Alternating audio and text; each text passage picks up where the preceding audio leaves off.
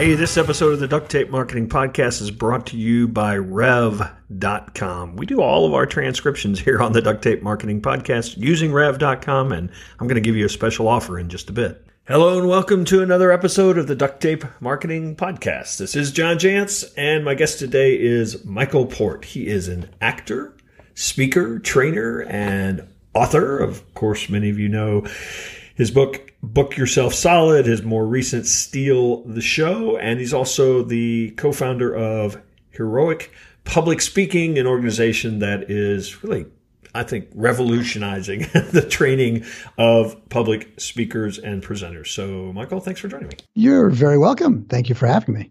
So i always like to start with a hard question. You train a lot of public speakers. So what's the one thing that you have to work on on almost everyone. There isn't one thing, unfortunately. I wish it if there was just one thing I needed to work on for everybody, uh, that would be great. But I would say this: if I was going to give you one of my top choices, I would say staging, meaning where you go on stage, when you go there, and why you go there. Because what we see in presenters uh, generally is one of two things: either they're pacing back and forth like a caged animal, uh, or and they're wearing a you know path in the rug, or they just stand in one place frozen like a deer in the headlights. And one of the things that is difficult for an audience is the sameness. So audiences often are most compelled by contrast, changes, things that are different if you went to listen to Yo Yo Ma play the cello, arguably our generation's greatest cellist, and he played the most beautiful note in the world, but then he played it for three hours. Just that one note, you'd run screaming out of the theater. And so, if the audience is forced to watch you pace back and forth for the length of your speech, they're going to start getting lulled uh, into uh, sameness. And no matter what you're saying, even if what you're saying is different, it's going to start to seem the same because what you're doing with your body is the same. And the same thing is true for if you're just stuck in one place, like a deer in the headlights, everything that comes out of your mouth will seem similar because your physicality is similar. So when we do surveys with the people that we work with, and, and we work with entrepreneurs who want to book more business through speaking because they know it is such a phenomenal way of advancing their brand and demonstrating credibility. And we work with professional speakers and people who are on that track. And of course, we work with uh, executives, professionals inside organizations who know that their ability to communicate is one of the major factors in their advancement inside that organization up into higher levels of leadership.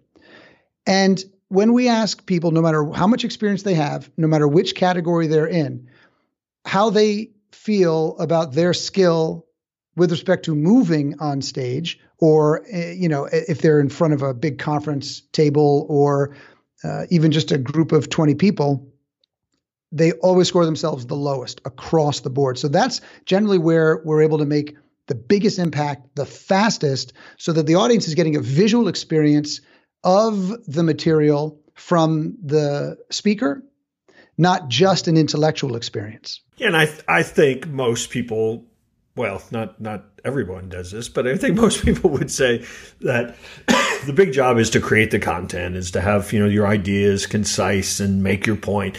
But I, th- I think people probably terribly underestimate the performance aspect of you know even that conference room presentation.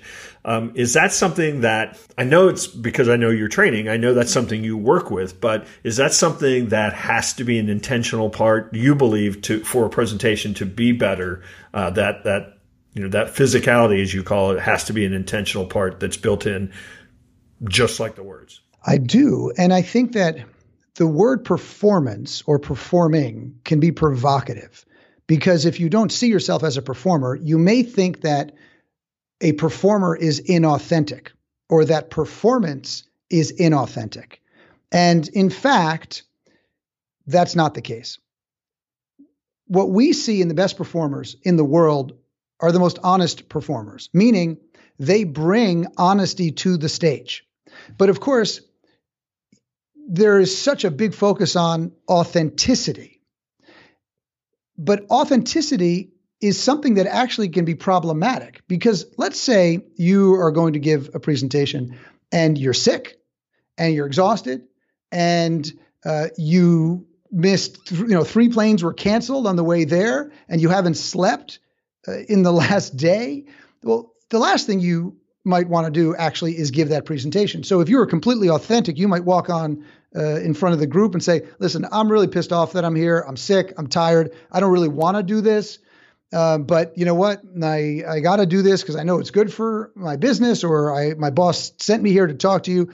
So I'll just you know I'll just push through it, and uh, and then I can't wait to be done. Go get a drink and go to sleep. Okay, that's completely authentic, but that's not necessarily uh, what you're there to do. And uh, I would venture to say that most people would never, never start a presentation like that. So we are always performing in one way, shape, or form if we are trying to get people to think differently, feel differently, or act differently. And the reason that we're performing is because in order to get people to think differently, feel differently, and act differently, then we need to make very conscious choices about the actions we're playing, how we want them to feel, what we want them to do, what we want them to think. And anytime you're making those conscious choices, you are performing. And so even if you're trying to get your kid to calm down because they are you know, six years old and they're throwing a tantrum because they want something that you're not going to give them, like cotton candy. Well, you're going to you're going to get really really clear on what you're trying to accomplish. If you know what you're trying to accomplish, then you're going to choose tactics that you believe will help you accomplish that objective when you're speaking to your child. And so we do this regularly throughout our daily lives. And if we are asked to make a presentation, or we ask to make a presentation, then I think it stands to reason that we would be well served by spending even more time focusing on our objectives, our super objectives for the overall presentation, and then our minute by minute by minute by minute sub objectives as we're moving through all of that content and making sure we're very, very clear on how we want them to feel, what we want them to do, and what we want them to think. And then we're going to, you know, play uh, actions and and and make choices and use different tactics to accomplish those objectives. I, it all sounds like a lot of work. I think I would just give them the damn cotton candy. now, I know you as a father. I've met some of your daughters. There is no way you were the I'll just give you the cotton candy type of dad. Um, because you had higher expectations for your kids than that. And of course, we've all just given in and said, here, eat the damn cotton candy because I need to sit down. I can't take it. But for the most part, uh, when you have high expectations for the people around you, you're you're going to do the work that is required uh, to lean into those expectations. And the amount of work that you put into a presentation, I think, should be directly proportionate to the stakes of the presentation. So if the stakes are not very high, if you're going to give a five minute presentation to your kids sixth grade class, you could probably go in there and wing that. But if you're asked to give a, a 60 minute presentation uh, to people who could have extraordinary influence over your future, uh, the stakes are going to be higher. And to me, I would want to work more on something that has very high stakes. So, yeah, I think there is a lot of work that goes into pr- producing something that is world class or best in class. Uh, and if that's important to you know you, then you're going to do that kind of work. So I don't shy away from the fact that it does take a lot of work, I think, to be really, really quite effective as a performer. And I think one of the reasons that we don't think it takes that much work is because we speak all the time. And often the things we're talking about when we give a presentation are things that we're used to talking about sitting at a table one on one with somebody or just chatting, you know, uh, in the hallway. But just because we have experience with something doesn't mean that we are able to present it in speech format to a large group of people in a way that's going to be extremely compelling. So we we work, as I said, with people from all different uh, uh, industries and all different levels, and we'll often work with folks who come out of very very high positions at big name marquee uh, type companies. So they have extraordinary expertise in their particular area, and they have a personal brand reputation that is really impressive, in part because of the work they did at you know these companies in the past. And so because they feel that they are experts, they feel like they should just be able to talk to the audience just for 60 minutes and the audience is going to get so much value from it. But the fact of the matter is when you have expertise in something, you've often forgotten more about that particular topic than most people in the audience know. And so, because so much of it is so intuitive to experts, they often leave really big gaps in their material that they assume the audience can fill, but in fact, the audience has trouble filling. Or they make the material overly complicated because they're so interested in all of the nuances of all of that material. And to them, it all makes sense. But without the same kind of context that they have, it's harder for the audience, even if they're sophisticated, intelligent, uh, experienced folks. Sometimes it's just not enough. So it tends to take a lot more uh, work to produce a really great speech than I think people realize. And then one other thing I want to say about this is sometimes people push back and they say, well, I don't really want to do rehearsal on a speech because I've tried it in the past and it doesn't work. It makes me stiff or I feel, you know, slow or stodgy. You know, I just don't feel like I'm on my game. And that is an absolutely accurate assessment of their experience. I've seen this over and over and over again. And the reason that they felt stiff or like they were off their game is not because they did rehearsal. It's because they only did a little bit of rehearsal. Because when you do a little bit of rehearsal, generally what happens when you're trying to present, instead of being in the moment, you're trying to recall what you had worked on in rehearsal and repeat it. But what happens is you're now in two different places. And what great performers do is they know their material so well that they can completely forget it before they walk on stage and allow it to come to them in the moment so that to the audience it feels like it's the first time it's ever being shared or delivered and it feels relevant and spontaneous. But you get that spontaneity when you are able to mix both preparation and improvisation. But just winging it is not improvisation. Just winging it is just making it up as you go. And I know we think that if we get into like a high state uh, uh, uh, where we have a lot of adrenaline pumping, then we think we'll rise to the occasion. But the military tells us that we usually don't rise to the occasion. We fall back on our training.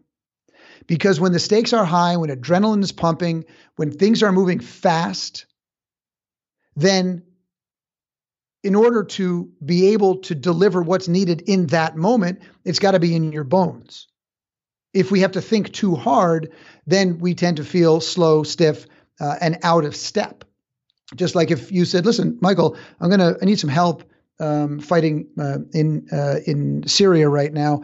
Uh, I know you don't have uh, military training. You don't know how to use the comms. Uh, actually, you don't even know how to use the most of the weapons that we'll use. I know you've never done any kind of training whatsoever."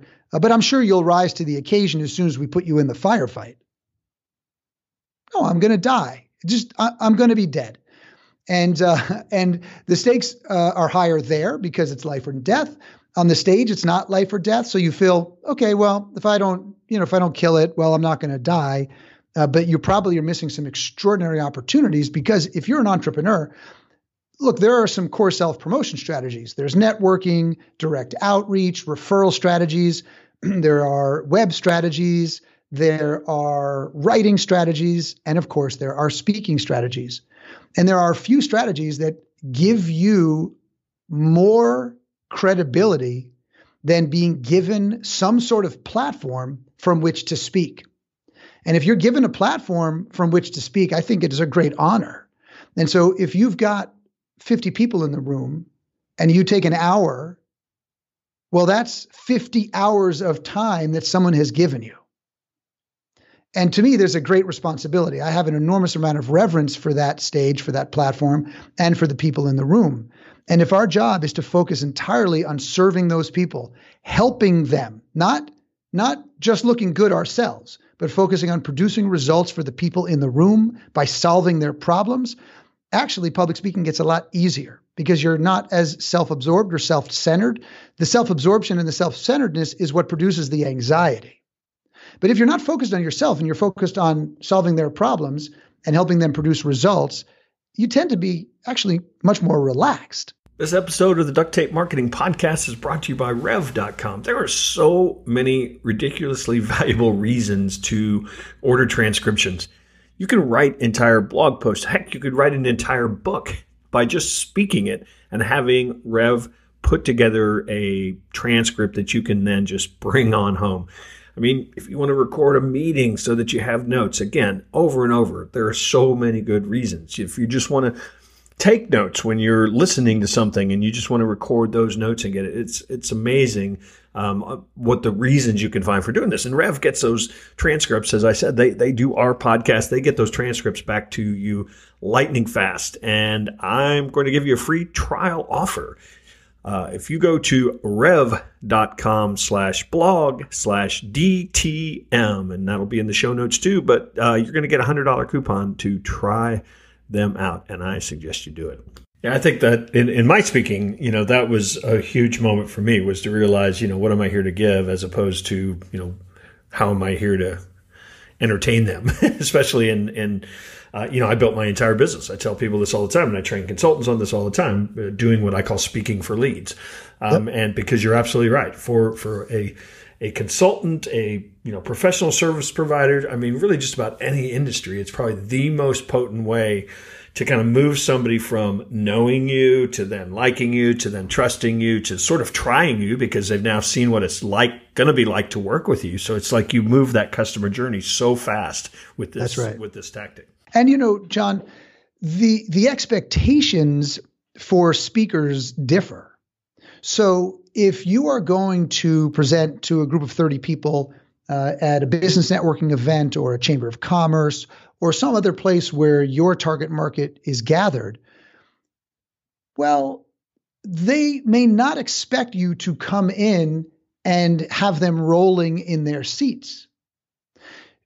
They're expecting you to solve their business problems as they relate to your expertise and their immediate needs. But if you want to be a $30,000 professional speaker speaking at big conferences where your job is to set the key strike the key note for uh, you know 5,000 people in the room, well then the expectations are going to be different. And there will be a, a, a higher level of entertainment value expected.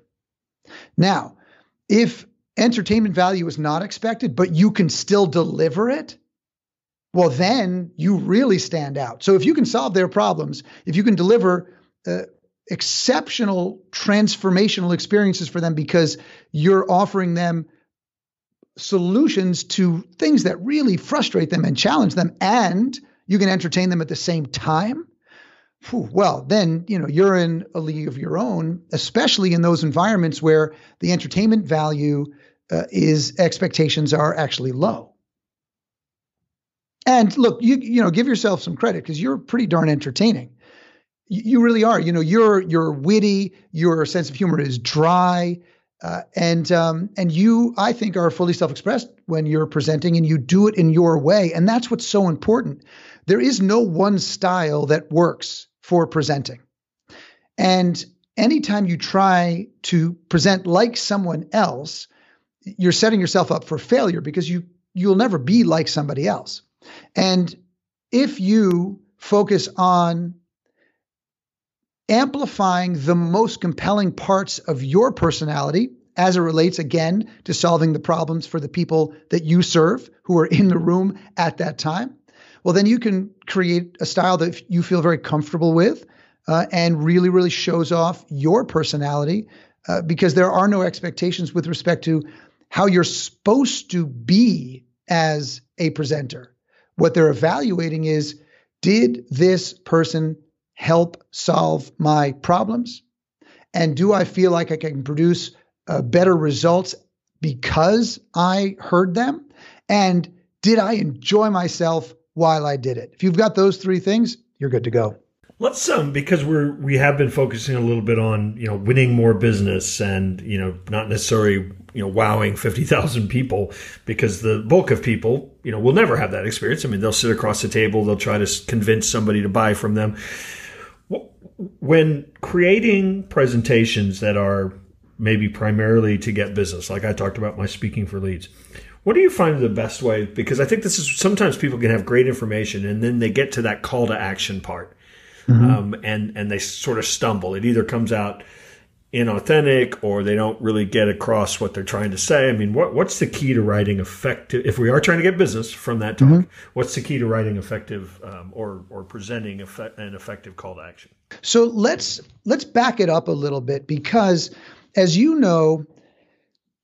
The closing techniques that someone uses in, say, a sales conversation are often not the things that made the sale or lost the sale. The sale is usually made much earlier on in the uh, relationship. Uh, you know, earlier in the pipeline is when uh, they've, you know, they've you've won or you've lost. But sometimes we associate something we did at the end and say, well, that's why I won the business. Uh, and of course, there are certainly some tactics that are more effective than others. Uh, you know, when it when it comes to actually asking for the business. But if we back it up a little bit and we focus on, all right, well, how would we, if we're just doing a short presentation, uh, how would we structure it? What's important? Well, there are, there are five elements that we see exist in in every good presentation, and I I stay away from absolutes, but in this case, you can find these five elements in one way, shape, or form in great presentations that you see. Now, they're not the only five elements that you'll have in a presentation, but it's a great way to start. And very often, when we work with uh, individuals who are promoting their businesses through speaking, or if we're going into large organizations and we're working with sales teams uh, or anybody else that is out in the world presenting that brand, we'll work them through what's called the foundational five. And the foundational five uh, is five elements that if we are really clear on, then we can make this pitch, this presentation in almost any way, shape, or form in three minutes or 30 minutes or three hours. Doesn't really matter because those are elements that we hit and we can expand or contract them based on the length of time that we have. So, number one, we need a big idea. We need a big idea. And a big idea doesn't need to be different to make a difference but it needs to be true for the people in the room and it needs to be relevant for the people in the room and interesting to the people in the room. So, what's a big idea? Well, if I think about uh, duct tape marketing, to me, duct tape marketing is a big idea because, and I'm not an expert in duct tape marketing, but I know the brand from seeing it out in the world. And I would say this, and you could tell me if I if I nailed this or if I'm off. I would say this most marketing education seems to me focused primarily on tactics, but tactics that are ad hoc, often disparate. And what happens is the entrepreneur is fed so many different lines of thinking that they don't know what to do with it all because there's no context around it. But what you've done with duct tape marketing is you've created a system so that any entrepreneur can plug that system into their process, and then they have a repeatable system for booking more business. So you've taken a very systematic approach to it. To me, that's a big idea. Did I get that? Am I right? Uh, of course. I mean, uh, you know, you, you you just wrote my brochure. Perfect. So that's a big idea, and that's something that people will will resonate with. They'll go, yeah, you know, man, I, I really, I just read a marketing book and it just, I was like idea after idea after idea. I don't even know what to do with these things. And then this guy's saying, well, no, there's a systematic approach to it. So if you're somebody who likes organization and structure and order, well, now you've got something that you can really, really hold on to uh, and you know use for the rest of your uh, of your life, your career. So that's a big idea. Then there's a promise. each speech has some sort of promise. Each presentation has a promise.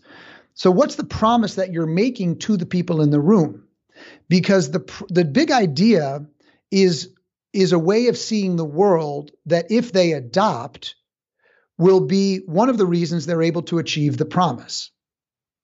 And so in order for them to to to get this promise, they got to buy into the big idea. And our job is to demonstrate that this big idea is something that's relevant to them, is interesting to them, and will produce return for them.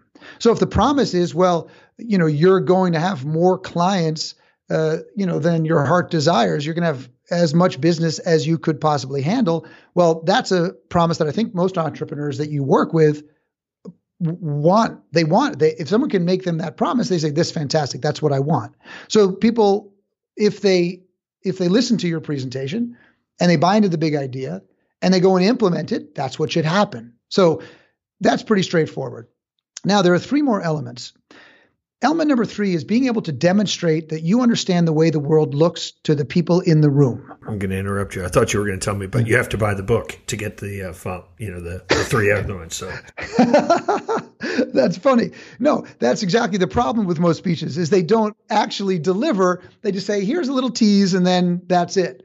Um, but I think if you say you're going to do something, you have to do it. It's one of the things we see happens in speeches. They'll say, okay, so there are five elements to, you know, X, Y, and Z. Then they do three and they go, oh, shucks, only had time for three. Too bad. But you know what? In the back of the room, you can buy, and and that's not uh, that's not how uh, duct tape marketing folks uh, do business. So the third element is being able to demonstrate that you understand the way the world looks to the people in the room. Because when you have the platform and you're an expert, it's the you're asking them often provocative questions and you're sometimes asking them to challenge themselves to do things differently, which means they've got to do some work. And some of that work may be uncomfortable, either because it's time consuming or because it means they have to change something. And if they distance themselves from you because they don't think you understand them, even if your big idea is interesting and relevant to them, and even if the promise that you're making is something that they want, they they may opt to say, you know what, I, am you know what, he doesn't really get me, or she doesn't really understand me, and my business is different. You know, whatever uh, whatever they're talking about, I mean, it, it probably works, but it's not not really for me. And and then they can get out of doing that work. But if they feel that you're just, you know, w- knocking one pin down after another, uh, you know, uh, where they say, "Oh my God, yep, that's me. Yep, that's me. Yep, that's me. Yep, that's me. Yep, that's me," then they see that you really understand the way the world looks to them, and they're more likely to listen to you. The fourth element is being able to demonstrate, illustrate, articulate the consequences of not adopting the big idea, the consequences of not fulfilling this promise. And often, as you know, people are more motivated to move forward when they're trying to move away from something, something that hurts. You're going to move your hand away from fire much more quickly uh, than you'll pull it out of just sort of lukewarm water.